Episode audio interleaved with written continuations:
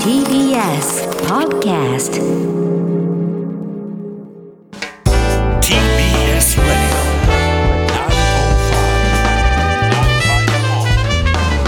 知る若手動かす TBS ラジセッション発信型ニュースプロジェクト久保田智子セッション。オ久保田智子と、は南部ひろみが生放送でお送りしています、い、ここからは特集メインセッションです。本日のテーマはこちらです。メインセッション。探求モード。国会で子育て支援拡充が議論される中教育格差と体験格差はどう解消すればいいのか今の国会で次元の異なる少子化対策を打ち出し昨日の政府与党連絡会議でも子ども子育て政策を最重要政策と位置づける岸田政権しかし、具体策などについてはまだ示されておらず、6月に予定される骨太方針がどのような中身になるのか注目が集まっています。そうした中、子どもの教育格差や体験格差の解消が喫緊の課題になっており、これらは子育て世代だけではなく、今後社会全体への問題に発展すると言われています。また体験格差はあまり馴染みのない言葉だと思いますがこれは例えば旅行や友人や大人との交流自然に触れるなど当たり前を体験することが難しい子どもが多くおり学力以外の生きる力に大きく影響すると言われています。生まれた環境によって子どもの選択肢を狭めない社会にするためには何が必要なのか今日は教育経済学の専門家と一緒に考えます。では本日のゲストをご紹介いたします。リモートでご出演いただきます。慶應義塾大学総合政策学部教授の中室真紀子さんです。よろしくお願いいたします。よろしくお願いします。はい、えー中室さんのご専門は教育経済学です。データを用いて分析した上で教育政策に関する提言なども行っていらっしゃいます。著書に学力の経済学、教著に原因と結果の経済学などがあります。あの、私4歳の娘がいるんですね。で、あの、子育てにいい本なんですか？って聞かれると、はい必ず中室さんの学力の経済学ですって。あー。それぐらいすごいんです、学力の経済学。ほんこれまで自分が親がしてきた子育てだとか、近所やお友達から聞いてきた子育てっていうものを、それが合ってるのかどうかについて、データをもとに、あの、多くの場合が覆されたりするんですけど、えー本当にあの中室さんの学力の経済学、大切な育児書になってます、中室さん。いや、どうもありがとうございます。実は私自身には子供がいないんで、そんな風に言っていただくと、本当にもうびっくり仰天っていう感じなんですけれども、はい、今日もどうぞよろしくお願いいたします。よろしくお願いいたします。で、その中でも出てくるんですけど、今日のテーマである教育格差、そして、まあ、体験格差。聞いたことあります？体私験あちょっと初めてあそうかそういう格差ってあるよなって、原稿を読みながら気づいた感じです。そのあたりも実はすごく子どもの人生を決める大切な要素になっているということなので教えてもらいたいと思います。で、まあ、教育格差体験格差がテーマなんですけれどもその前にやっぱりこの岸田政権が次元の異なる少子化対策というのを打ち出していますからこのあたりの注目点について中村さんどのように見ているか教えていただきたいんですけれどもちょっとまだ具体的に出てきているものが限られている中でどんな期待を中村さんお持ちですか？そうですよね。あの、まあ、少子化とか教育の問題って非常に重要だというふうに言われながら、これまでなんかこう政権のコアの課題になるっていうことってすごく少なかったんですよね。で、その理由は何かって考えてみると、実は今就学期の子供がいる世帯って、日本全体の世帯のなんと18%にとどまっていますので、子供がいる世帯って実は、あの、まあ、あの、少ないんですね。子供がいない世帯の方がマジョリティになってしまっていると。で、そういうふうになると、まあ、どうしても、その、あの、他の政策課題に注目が集まってしまって、あの、少子化とか子育てっていうのが、まあ、政権の中でこんな最重要課題に位置づけられるようなことっていうのはかつてなかったというふうに思っています。ですので、まあ、今回のこの岸田政権の、まあ、異次元の少子化対策っていうのには、まあ、大いに期待したいというところなんですが、うん、まあ、先ほど久保さんがおっしゃったように、まだ中身が何も出てないっていうことなんでですね、ここをしっかり見ていく必要はあるかなと思いますよね。少子化って言われてもう何十年も経ってるんですよね。うん、で、ここまで解決できないできていて、で、今度こそ異次元にするんだっていう、でもそれってどうなんだろうっていう感じありますよね。そうですね。まあ本当はその今の40代の後半ぐらいの段階の世代ジュニアがまあ、子供を産む時期に差し掛かっていた時にしっかり対策をすれば、まあ、逆転できた、一打逆転できた可能性もあったんだと思うんですけれども、まあ、その時には少子化対策っていう話は、当時の政権からはもうピリッとも聞かれなかったということなんだと思いますよね。ところが、まあ、80万人を切ると、あの、1世代にあの生まれる子供が、1年に生まれる子供が80万人を切るという、まあ、非常に危機的な水準になって、初めて重い腰を上げたというところは、まあ残念な部分もあるものの、我々にとってみればこれが最後のチャンスというところなのかもしれません。で、その背景にあるのは、やっぱりこのまんま少子化が続くと日本が危ないんだっていう、まあそこのあたりをちょっと改めてきちんと共通認識としてしなくちゃいけないっていうふうにも思いますよね。おっしゃる通りですよね。まあ、残念ながら80万人を切ってしまうと、今の社会の、まあ、制度っていうのを維持することはかなり難しくなると思います。年金なんかは付加方式といって、若い人が、まあ、高齢の人を支えるっていうような仕組みになっていますから、まあ、今の状態では、ちょっと社会制度の維持が、まあ、難しい、そういう水準になっているということだと思います。ですので、こそ子供がいる世帯にだけに重要な問題なわけではなくて、我々全体に、あの、関わる問題だということですよね。うん、だからからあのその就学期の子どもがいる18%っていうのは全体で見るとわずかかもしれないけど実はここに手当てをすることが私たち子どもいるいないにかかわらず大きく将来に関わってくるっていうことなんですよね。うん、おっしゃる通りだと思いますね。でまたその体験格差や教育格差の話にこれからなっていきますけどここのあたりを手当てするっていうこともその子どもたちの人生はもちろんだけれども社会全体にも大きな影響を与えることなんですよね。はい。私自身はそういうふうに思っています。まあ、基本的にですね、あの、教育格差という問題があって、で、経済的に困難な子供たちが、まあ、十分な教育を受けられなくて、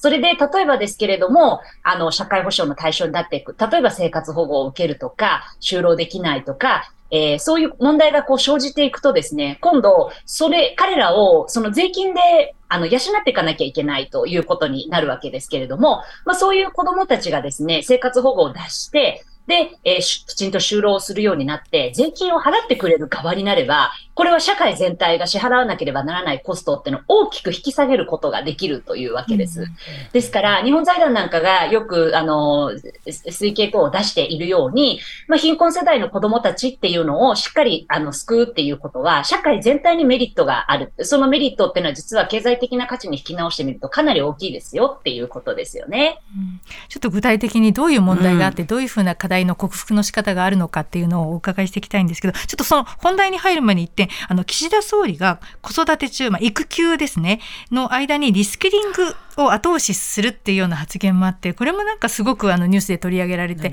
さまざ、まな意見が、はい、あのありましたけど、これ中村さんは聞いていてどういうふうに感じられました？うん、私はなんか率直な感想を言いますと、あの岸田総理の発言をもって、あの子育てについて理解していないっていうふうな、その、あの批判をするのは全く当たらないのではないかというふうに思いました。あの、総理がおっしゃったのは、まあ、育休中にリスキリングをしたい人がいれば、それを後押しするような政策を考えていくことが重要だっていうふうにおっしゃったんだと思うんですよね。で、もちろん子育て中ってすごく忙しいので、そんなことしてる暇ないっていうおっしゃる方のご意見もよくわかりますが、一方で、やはりこの子育てによって自分のその技術だったりとか、ネットワークだったり、いろんなものが劣化したら怖いって思ってる人はすごく多いんじゃないかなと思うんですよね。で、特に女性についてはチャイルドペナルティといって、第一子ができた後に賃金が大きく下がるということが、まあ、見られていて、今それが経済学の中で非常にこう大きな研究分野として注目を浴びていますので、そういうチャイルドペナルティって言われるような賃金の低下を起こさないようにするにはどうすればいいかっていうのは、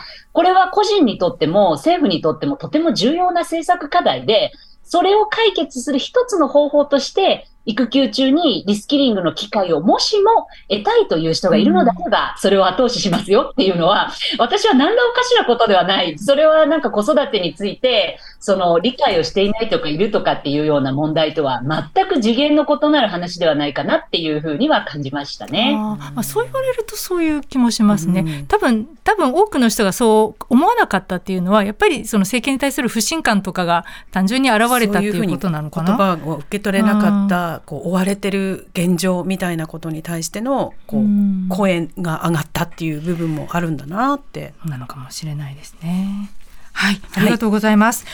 では今日のテーマである教育格差そして体験格差について中村さんに聞いていきます。まずあの教育格差は比較的最近聞かれるようになった気もするんですけれども、改めて教育格差について中村さん教えてくださいはい。えっと、これは比較的広い概念で、まあ、親のですね、経済力だったり、あるいは学歴によって、まあ、子供たちの置かれる環境が、まあ、異なってしまう。特に、経済困窮家庭だったりとか、あの、親御さんが、例えば、まあ保護者の方が病気だったりとか、就労できてないとか、そういった状況がですね、まあ、子供の教育の状態に、まあ、影響してしまう。そういうことを指しているというふうに理解しています。うん具体的にはどういう親のもとではどういう格差が生まれるってもう少し詳しく教えていただいてもいいですか？そうですよね。例えば、まあ、経済的に困窮しているというふうに考えてみましょう。これ、まあ、あの、経済的に困窮することになる理由ってのはたくさんあるわけですけれども、まあ、例えば親が失業したっていうようなことだったり、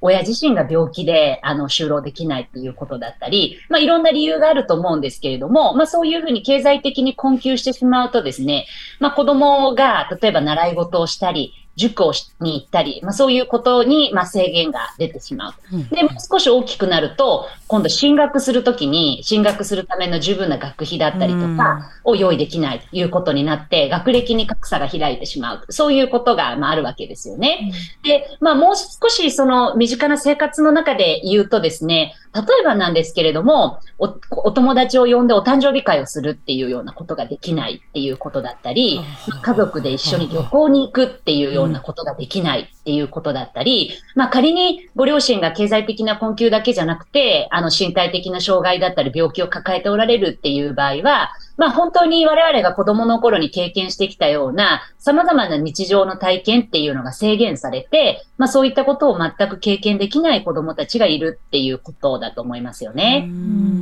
あの多分教育格差と聞いて例えばあの教育の質が変わるとか学びたいのに学べないっていうようなイメージはつくと思うんですね。でそれがあの子供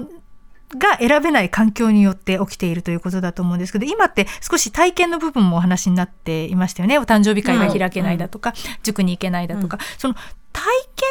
の部分ってあの具体的にそこに格差があることがどういうものにつながるのかっていう部分がちょっと分かりづらいような気がするんですよね。はい、はい。その久保さんのご指摘はとても良いご指摘で、実は近年経済学の中では時間投資っていう研究が進んできてます。はいこれはどういうことかというと、今まではあの比較的経済的な話をしてまして、あの、お金の投資ですよね。お金で子供の教育に投資をするということを考えてきたんですけれど、我々が子供に投じるものって実はお金だけじゃなくて時間もそうなんですよね。時間を子供の教育に投じるということがある。で、その時間を投じるときに具体的にこうどれぐ、どういうものがあるかっていうと、二つぐらいに分けて考えられて、一つは子供の勉強に対する投資です。例えば子供の勉強を横について見てあげるとか、宿題をするのをこう親が管理するとか、まあそういったことが勉強に対する投資ですよね。時間投資ですよね。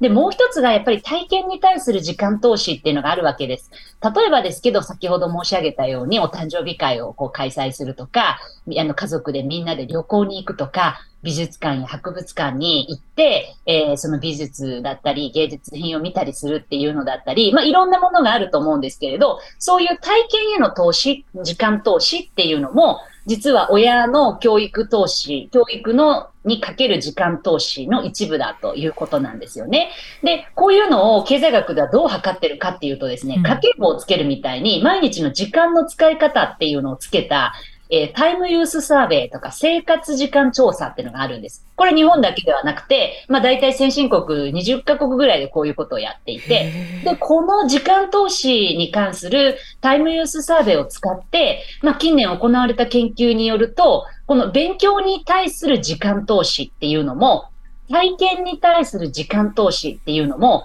両方子供の能力形成に非常に大きな影響があるっていうことが分かってきたんですよね。で、意外なことなんですけど、実は体験への投資っていうのは、子供たちの学力テストとか IQ テストで測ることができるような認知能力を上げるっていうことにも、実は一役買っているということが分かってきたということなんですね。認知能力？認知能力っていうとあれですよねテストの点だとか、そうですねあの IQ とかに現れるような認知能力ですよね。それって勉強の投資であの伸びるような気がするんですけど。そうなんですよね。勉強の投資はもちろん、あの、効果があって、学力テストや IQ テストのスコアを伸ばす効果があるんですけれど、体験への投資っていうのも実は非常に重要ですよっていうことが分かってきたと。しかも体験への投資は認知能力だけではなくて、非認知能力と言われるような、まあ、例えば意欲だったりとか、やり、物事をやり抜く力だったりとか、勤勉性だったりとか、まあそういうものを改善するっていうような研究もありますので、あの、体験への投資っていうのは、実はとても大事なんですよね。今認知能力と非認知能力っていうのが出たのでちょっと改めてこの能力の違いについて確認したいんですけど非認知能力は、えっと、認知能力は学力テストとかで現れるような能力ですね。はい。暗記してあ暗記暗記は関係ないのか認知能力はだから学力テストの点数が上がるとかっていう能力ですか？考える力みたいな風に考えていただいたらいいと思います。単純に読み書きそろばんというだけではなくて、はい物事を考える力なんですよね。で非認知能力の方はえっ、と協調性だとか勤勉性とかですか？そうですね。はあまあ、あの、人の人格とか、生きる力みたいな、そういうものをイメージしていただけるといいのかなと思います、ね。生きる力これって多くの人は非認知能力って性格じゃないですかっていうふうに言われたりしませんか？あ、これ性格っていうのは非認知能力の一部だというふうに考えていただいていいと思います。はい。研究ではビッグファイブとかっていうふうに言ったりするんですけど、勤勉性とか誠実性とか外交性とかそういうものでこう測ったりすることが多いんですよね。これも非認知能力と言われるものの一つだと思います。で、それ以外にも先ほどおっしゃったような、まあ、例えば意欲だったりとか、えーや物事やり抜く力だったりとか、対人コミュニケーション能力だったり、リーダーシップだったり、かなりこう広い概念をこう、あの、含有しているということですよね。でその非認知能力というのは体験に投資をすることによって子どもたちはより伸びるっていうことですそう、か高まるということを示したエビデンスがあるということですね。つまりだから体験を得られていない子どもたちは非認知能力を伸ばすことが、えっと伸ばす機会がなかったっていうことになるんですか？おっしゃる通りです。はい。今おっしゃる、あ今おっしゃった通りですね。その、まあ機会が限られてしまうっていうことは、まあその能力を伸ばすための、まあ機会が制限されるっていうことなんですよね。でこの非認知能力っていうのがどれぐらい重要なのかっていうことをちょっともう一度教えてもらえますか、うんうんはい。で、これは近年の経済学が、あの、非認知能力っていうのに注目し始めたのは、まさにそういう理由なんですけれど、あの、実は学校を卒業した後の労働市場の成果に非常に大きな影響を与えているんじゃないかっていうことが分かってきたからなんですよね。はいで、私たち、やっぱり、あの、勉強がとても大切で、偏差値がとても大切で、っていうふうに育ってきてるので、あの、それが結構、その将来の賃金の、あの、説明力が高いんじゃないかっていうふうに思ってしまいがちなんですけれども、実は就学期の、その IQ の、IQ テストだったり、学力テストの変動で、どのぐらい将来の賃金の変動を説明できるのかっていうことを見てみると、まあ、新しい研究ですと10%ないしぐらいじゃないかっていう研究が結構多いんですよね。意外と少ないと思いませんか、そう思いました。こんなに偏差値とか学歴とかみんな気にしてるのに、将来の賃金の変動は意外と説明しないんだなそうすると、一体何が将来の賃金の変動を説明するんだろうっていうことを考えたときに、その今上がってきたような、まあ、勤勉性だったり、誠実性だったり、協調性だったりっていうのが、まあ、非常に大きな影響を与えてますよねっていうことが、まあ、最近の研究で分かってきたっていうことが一つなんですよね。で、さらに面白い研究として、そのデビッド・デミングといって、ハーバード大学のあのスーパースター労働経済学者がいるんですけれども、彼がアメリカのデータを使って、雇用のシェアに与える影響っていうのを、能力が雇用のシェアに与える影響っていうのを見た研究があるんです。で、これはどういう研究かと言いますと、そのどういう能力を持っている人が、あの、1980年代から、まあ、現在にかけて、ずっと時系列でこうかけてみると、どういう能力を持っている人が、あの、労働市場で雇用面で有利かどうかっていうことを見てるんですけど、あの、例えば、先ほど出た認知能力と非認知能力という二つのこう能力があると、認知能力も非認知能力も両方高い人って、ずっと80年代から今日まで雇用のシェアが高いんですよね。うんでこれも当たり前ですよね。うんそうでしょうと思います。認知能力も非認知能力も低い人っていうのがいて、で、この人たちは実は80年代から現在に至るまでずっと雇用のシェアが低い。これもまあそうなのかなとうんいう気がする。問題は真ん中なんですよね。認知能力が高いんだけれど、非認知能力が低いという人。うんうんあるいは、非認知能力は高いんだけれど、認知能力は低いんだという、うんこの二つのペアが残ってるわけですよね。うんうんで、この人たちがどうなってるかっていうのを見ると、デミングの研究は驚くべきことに、非認知能力が高くて認知能力が低い人っていうのの雇用のシェアはずっと伸び続けているけれども、逆に認知能力が高くて非認知能力が低い人っていうのの雇用のシェアっていうのはずっと下がり続けてるっていうことを示したんですよ。で、これは結構驚きの結果だというふうに私は思ってまして、おそらくロボットとか AI とかいろんなものがこう出てきて、機械に代替されるものっていうのもかなり増えてきたと。で、それはかつて人間の認知能力を、まあ、どうしても必要とするようなものだったんだけれども、まあ、最近はそうやって機械に代替されてきたことによって、まあ、人々の非認知能力に対する労働市場での、まあ、リターンというものが高くなってるんじゃないかっていうことをデミングは主張していて、まあ、確かにね、そうだなと思うんですよね。労働市場の中で我々人間にしかできないものっていうのに、価値や光が当たるようになってきました。で、そうすると、それっていうのは計算が早いとか、たくさんのことを暗記できるっていうのは、もう明らかに Google 先生に負けちゃうので、あ のもっと違う話を、で、あの、売りにしていかなきゃいけない。そうすると、やっぱりこう、人々をまとめるリーダーシップがあるとか、人が思いつかないようなクリエイティブな企画をプロアクティブにこう出していけるとか、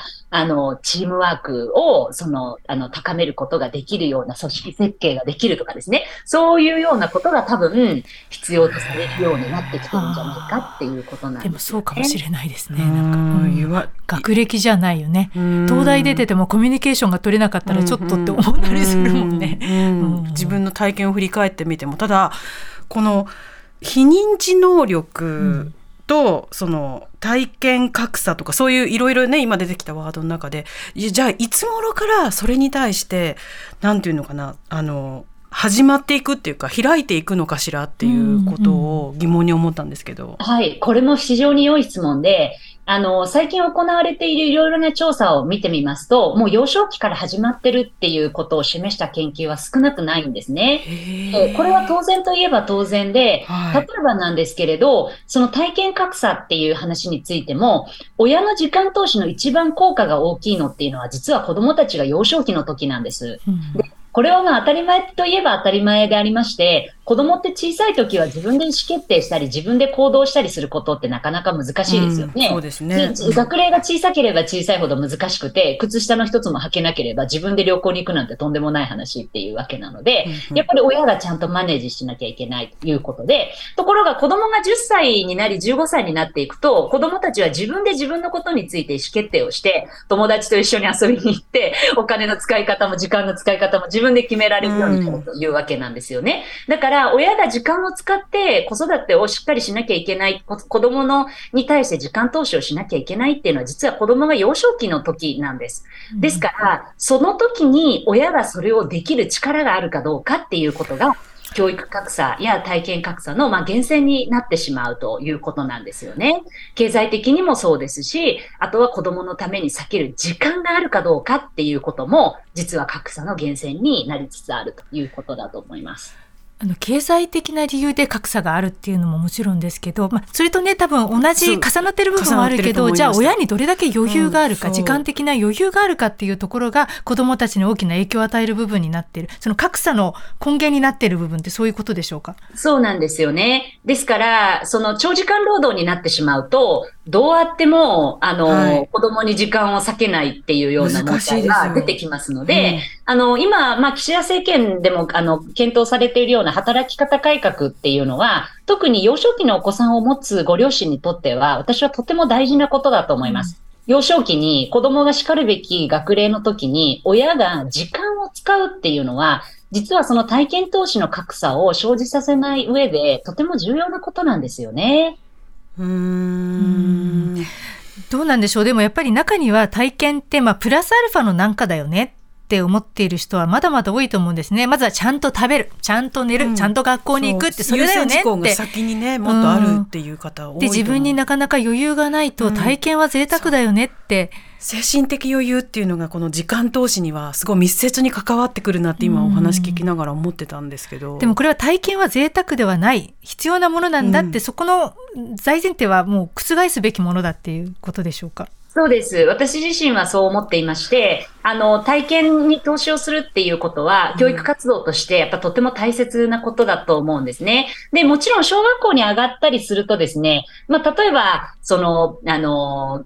なんでしょう、運動会みたいなのだったりとか、はい、そういうのをこう社会科見学みたいなのを通じて、様々な学校、あの、見学を、あの様々な体験をですね、学校の方でさせてくれるっていう部分は、あの、かなりあるんじゃないかなっていうふうには思うんですけれども、まあ、しかしながら、学齢が小さくなればなるほど子供たちは家庭で過ごす時間も長いので、まあ、そこで本当に、例えば、お父さんと一緒にキャッチボールをするとか、お母さんと一緒に、あの、こう、あの、料理を勉強するとかっていうようなこともも含めて、あの、家庭の中で様々なこう体験をですね、やれると、あの、いいんじゃないかなと思いますね。でもまあ先ほどの話だと幼少期が必要だというと学校に入る前がより重要になってくるっていうことですよね。前っていうことですか？そうですね。必ずしも実は就学前で、あの、例えば5歳でその期間が終わりで、6歳以降はそんなことはありませんっていうような、あの、綺麗な行き地があるわけではなくて、まあ我々幼少期っていうふうに言って、小学校低学年ぐらいのところが、まあ非常に大事ですよっていうような言い方をするので、なんかこう、行き地があるわけではないんですけれども、やっぱり子供が、子供自身の意思だったりとか、あの、リソースで、やれないっていう時は、どうしても親がそれを、その、マネージしなければならない、オーガナイズしなければならないっていう時期だっていうことなんですよね。うん今の話をしているとむしろその女性活躍だとか、まあ、そういう男性でもいいんですけどやっぱりこうその仕事をしているとすごく難しい状況ですよね現状を見ていると。うんそうなんですね。ただですね、これ、あの、驚くべきことに、うん、あの仕事をしているかどうかっていうことも子供の時間投資に影響を与えていますけれども、それ以上に、実は親の学歴だったり経済的な格差っていうものが体験投資の有無にも大きな影響を与えています。なので、うん、あの、さっきまさにナムさんがおっしゃったようにですね、はい精神的な、あるいは体力的な違いっていうのも、うん、あの、おそらく影響を与えてるんじゃないかなっていうふうに思うので、うん、あの、時間投資の格差っていうのは、単純に働き方だったりとか、その労働の、あの、あり方だけに、あの、影響を受けているっていうわけではないっていうところもまた重要なところなんですよね。その学歴がそこで出てくるのって、その、どういうこと、親の考え方ってことですか？おそらくそうだと思います。これは21世紀出生時縦断調査といって、厚生労働省が、あの、2000年に生まれた子供をずっと追跡しているというで、あの、統計データがありまして、これを見ますと、子供の体験投資っていうのは、親の学歴が高いほど多いという傾向がかなりクリアに見えています。ですので、学歴の高い親っていうのは、実はそういう様々な体験をすることが、子供の視野を広げたり、認知能力をあの高めたり、あるいは非認知能力を高めることを通じて子供に有利になるということを、まあ、なんとなく知っている。なので、あの、そういうことに積極的に時間やお金を投じるっていう。具体的にちょっとどうすればいいのか、この後聞いていきましょう。TBS Radio 905-954発信型ニュースプロジェクト今日の特集メインセッションは国会で子育て支援拡充が議論される中教育格差と体験格差はどう解消すればいいのか今日は久保田智子さんとお送りしております。ゲストは慶應義塾大学総合政策部教授の中室真紀子さん。えー、リモートでご出演いただいています。よろしくお願いいたします。引き続き。はい。いや、ここまでの話を聞いて、はい、体験がどれだけ大切かっていうことは。ね、ね、今、久保田さんと二人、自分が、なんか受けてきたっていうか、してきた体験を子供にっていうふうに、やっぱりストレートに考える人って多いのではって思うと、そんなにこう、自分に対して時間が、を、なんていう一緒に何かしたっていう体験がなければそういうもんかと思って過ぎてしまったりしないかしらだからそのさっきね中村さんは学歴というような、うん、あの切り口でご説明されましたけど、はい、やっぱりその教育をどうすべきかっていう考え方それぞれあってその中に体験をどれだけ重要に考えてるかって、うん、今までなんかあんまり考えてなかった気が。うん誕生日会めんどくさいなって思っちゃったりね、でもそれがなんか大切なものなんだって分かることがすごく一歩なのかなと思ったんですけどちょっとこのじゃあ具体的にどういうことを気をつけていったりどういうことが社会としてするべきなことなのかっていうのを教えていただきたいんですけど、はいありがとうございます。私はやっぱりこの体験っていうことも子どもたちにとってみればとても大事な学びの機会ですよっていうことをあの、みんなが共有するってすごい大事なことかなっていうふうに思ってるんですね。で、我が国の社会は、こう、みんな学力テストとか偏差値とか学歴とか結構そういうの大好きで、はい、あの、まあ、それは別に間違っているっていうわけじゃないんですけれども、そうすると、例えばですけど、美術とか音楽とか体育みたいな、こういう教科のことを副教科とかっていうふうに呼んだりして、今日、あの、こう、あの、いわゆるこう、あの、教科、あの、こう、英語とか国語とか算数みたいな教科よりも、ちょっと一段落ちたものだっていうような考え方をすることが結構多いと思うんですよね。うん、でも、音楽とか美術とかってすごく大切だし、はい、あの、体育もすごく大切だし、で、そういうのを、やっぱり、あの、なんていうのかな、そういうものの価値を、あの、しっかり認めていくっていうことも、あの、私たちが社会として、あの、やるべきことなのかなっていうふうに思うんですよね。あとはやっぱり地域とかで、あの、様々な大人にこう関わってもらって、あの、親がしたことのないような体験を子供にプレゼントしてくれるような、近所のおじさんお、おばさん、おじいさん、おばあさんみたいな人がいると、こう、すごくいいなっていうふうに思うんですよね。さっき南部さんがおっしゃったみたいに、こう、親から引き継いだものじゃないと子供に渡せないっていうんではなくて、自分以外の近くの大人が体験したものを子供にプレゼントしていきますっていうような、あの、やり方で、その体験を、はい、あの、多くの、あの、体験をできるようにするってすごくいいと思うんですよね。うんうんうんうん。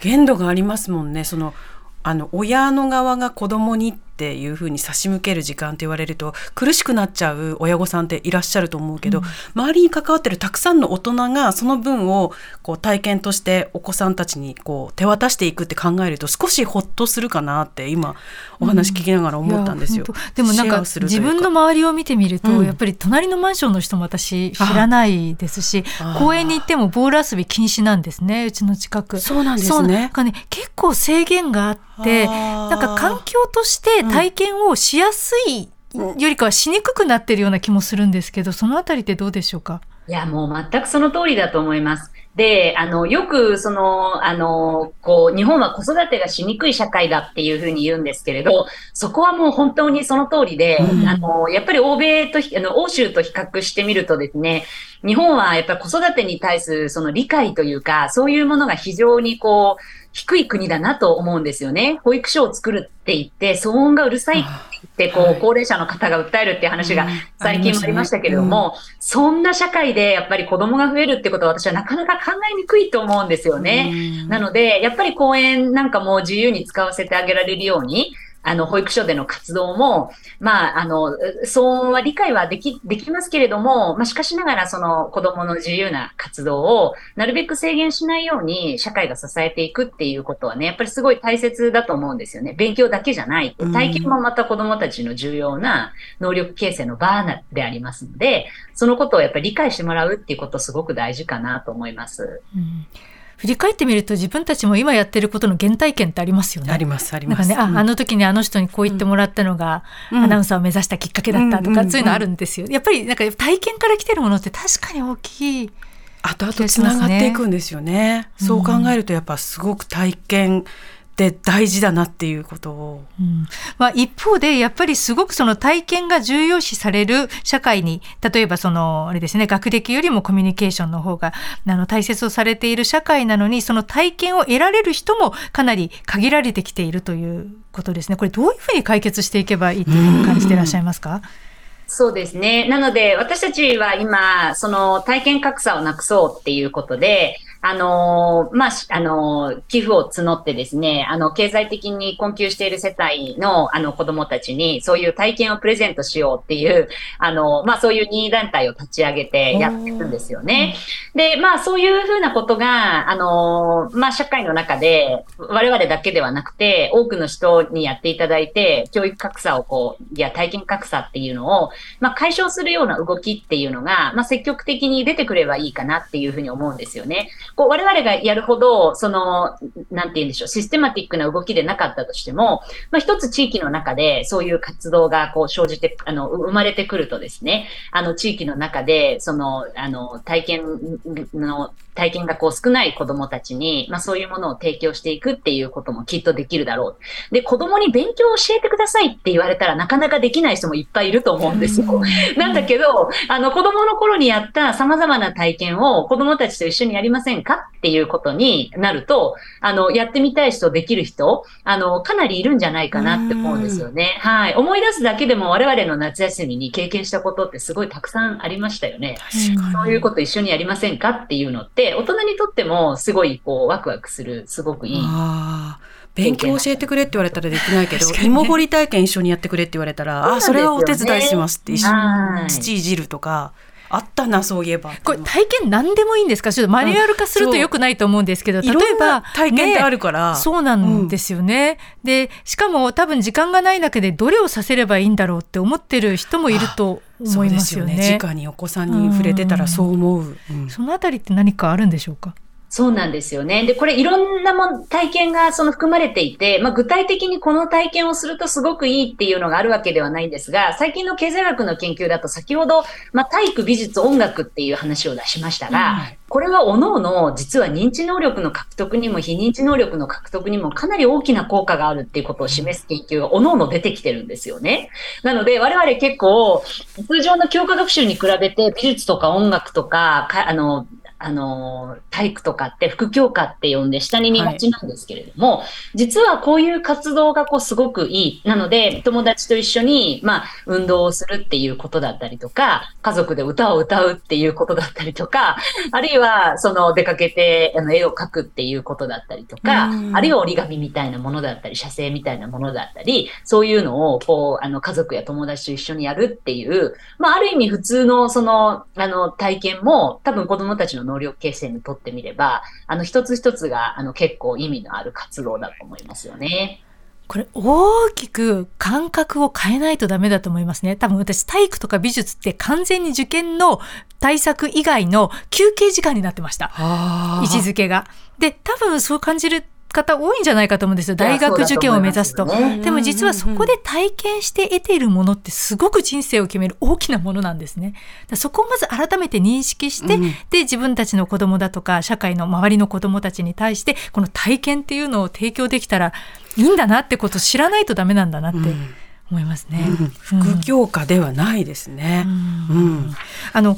えっと、中室さんがその今ご紹介あったプロジェクトですけれども、具体的にはどういうことをしていて、で、今後どういう調査につながっていくんでしょうか。うんうん。ごめんなさい、あと1分ぐらいなんですが、申し訳ないです。はい、ありがとうございます。これはあの、アソビューという会社の山野さん、それからリリラバという一般社団法人の社長のあの、安倍さん、で、あの、花丸学習会の高浜さんと4人で、あの、立ち上げたプロジェクトで、うんで、あの、貧困世帯の子供たちに、経済困窮世帯の子供たちに、あの、体験活動をプレゼントしようということで、まあ、1000人を目標にして、今、寄付を募っているという、そういう、あの、活動です。もし、あの、皆さんの中でご賛同いただける方がいらっしゃいましたら、あの、ぜひご寄付をお願いできれば、私たちとしてはとても嬉しいです。ではい、中室さんとしては、ここからデータを取っていって、また広く体験の大切さっていうのを